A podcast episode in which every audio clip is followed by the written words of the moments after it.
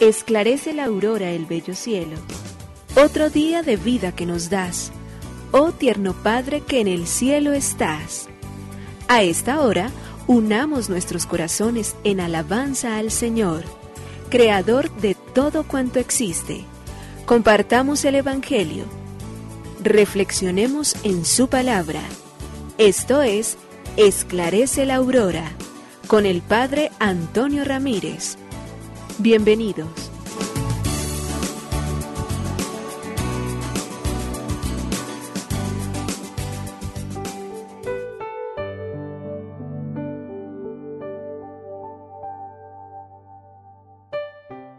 Con los muy buenos días, hoy es martes 18 de abril del año 2023.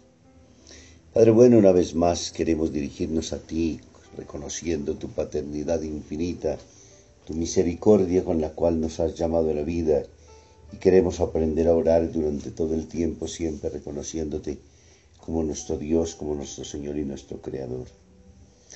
Padre nuestro, Padre Santo, Creador y Redentor nuestro, nuestro Salvador y Consolador,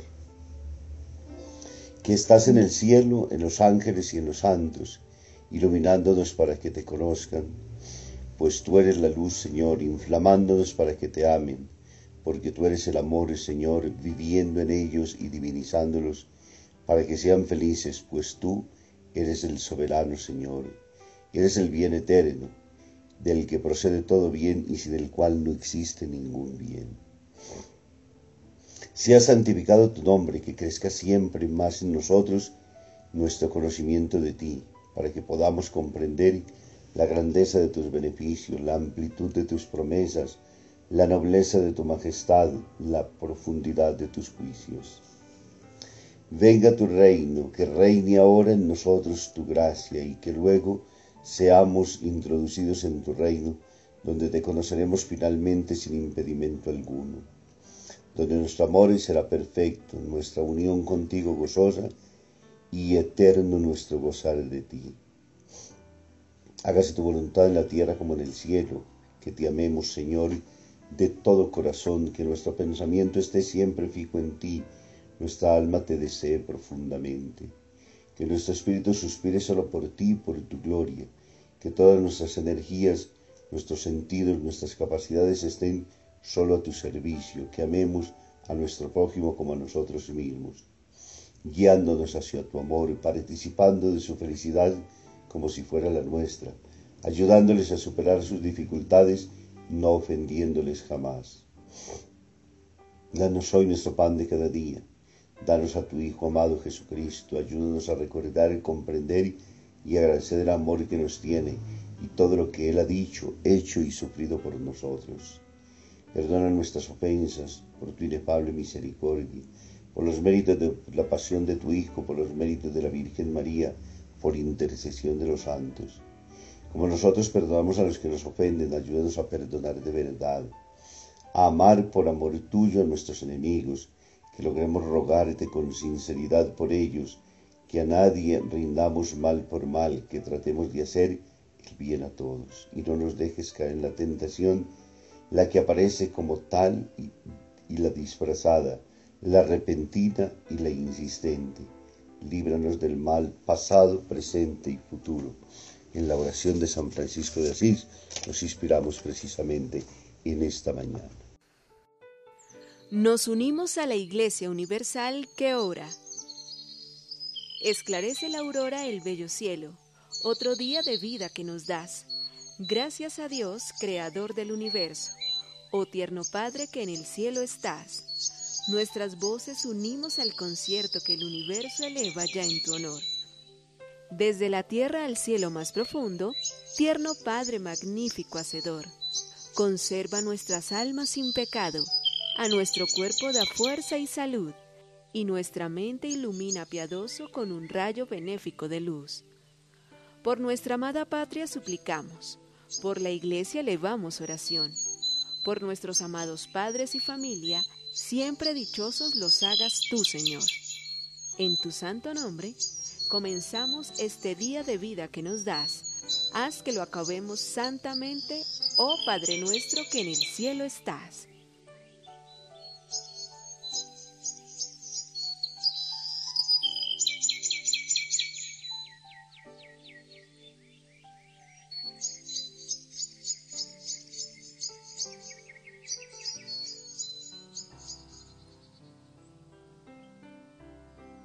Maestro, discípulo, camello y oración. Maestro viajaba con un discípulo suyo montado sobre un camello. Llegaron a un hotel y el dueño le encargó de cuidar el camello para que nadie se lo robara. Pero el discípulo, que se caía de sueño, pensó que podía encargar a Dios para que vigilara sobre el camello. Antes de acostarse rezó a Dios diciéndole, por favor, cuida del camello yo tengo demasiado sueño para hacerlo, te lo confío, vigílalo tú.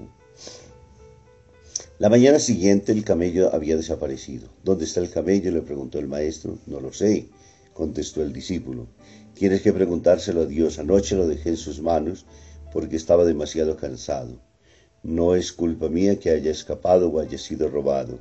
Yo le he pedido a Dios que lo vigilara. Él es Dios, el responsable de todo esto.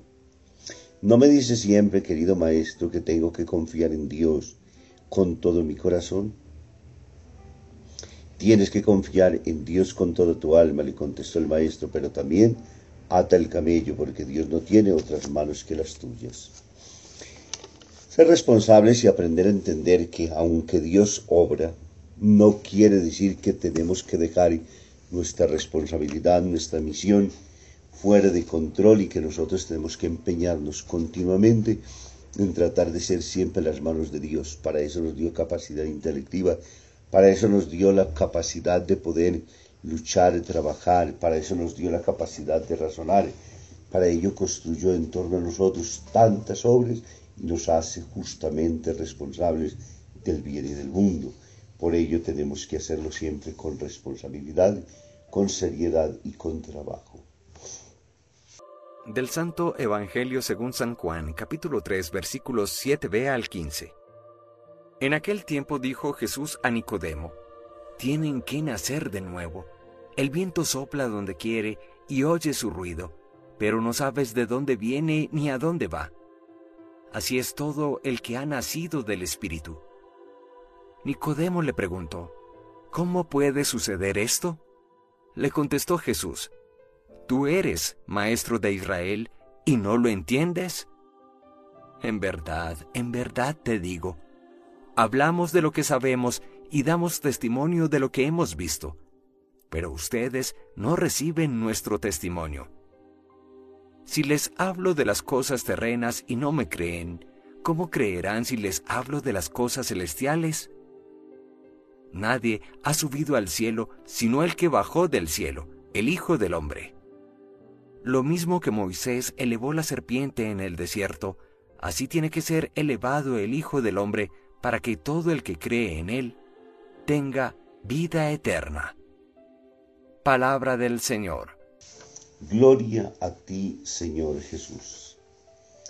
El Evangelio de Juan en el capítulo 3, versículos del 7 al 15, como lo hemos iniciado en la lectura del día de ayer, nos coloca en la persona de Nicodemo, esta catequesis bautismal, sobre la cual Jesús va profundizando con este magistrado judío y le va entonces hablando de las realidades que nacen fruto del bautismo, fruto del conocimiento profundo de Dios, fruto del cambio a través del sacramento del agua bautismal que hace parte de nuestra propia vida.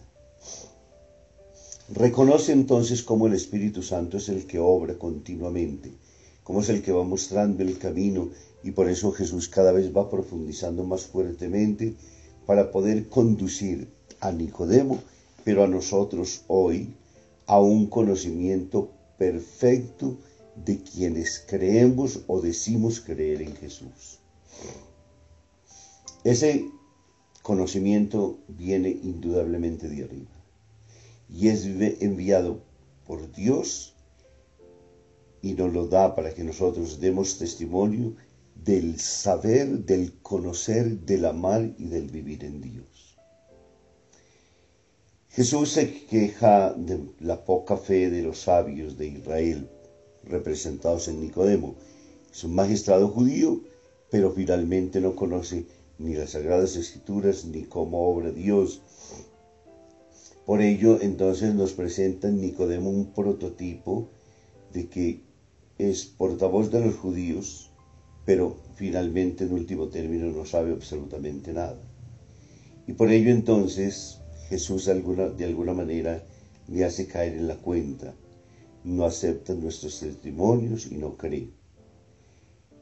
Por eso Jesús muchas veces recurrió siempre a ello, diciendo que Dios había escondido estas cosas a los sabios y se la ha revelado a los pobres, a los humildes y a los sencillos. Cuando pensamos tener mucha sabiduría, cuando creemos que dominamos todas las ciencias, cuando sabemos finalmente cuál es inclusive la forma como Dios obra y cómo funciona también el ser humano, cuando nos llenamos de prepotencia y creemos que todo está bajo nuestro control, nos encontramos frente a realidades que nos superan y que nos escapan. Algunos han intentado hablar diciendo de que el hombre fue constituido a partir de polvo de estrellas y que existen en los diferentes espacios entonces algunos principios de esas mismas acciones constitutivas con las cuales fue formado el ser humano, es decir, las células básicas.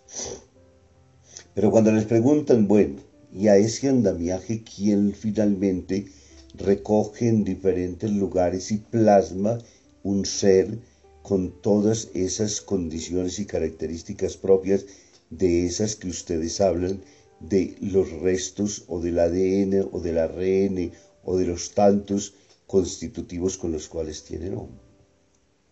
Y luego preguntamos, y bueno, ¿y ese hombre cómo puede entonces finalmente terminar siendo un ser sintiente, animado, que tiene capacidad de diálogo, que tiene eh, pensamientos que lo superan a él mismo porque habla de trascendencia.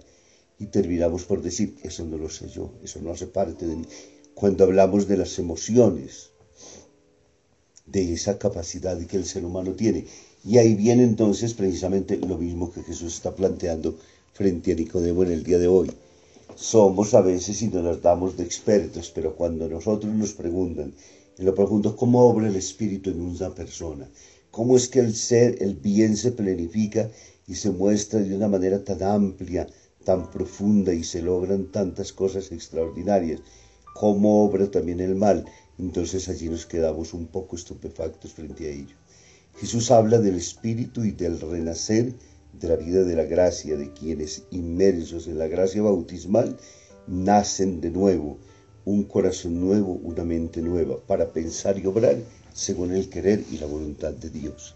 Por ende, seamos siempre humildes, sencillos, permitamos realmente que sea Dios el que obre, el que piense, el que actúe y el que nos regale su espíritu para que a través de su espíritu podamos dar testimonio, razón de nuestra fe y de nuestra esperanza de la gracia recibida en el bautismo. Que nos bendiga el Padre, el Hijo y el Espíritu Santo. Muy feliz día.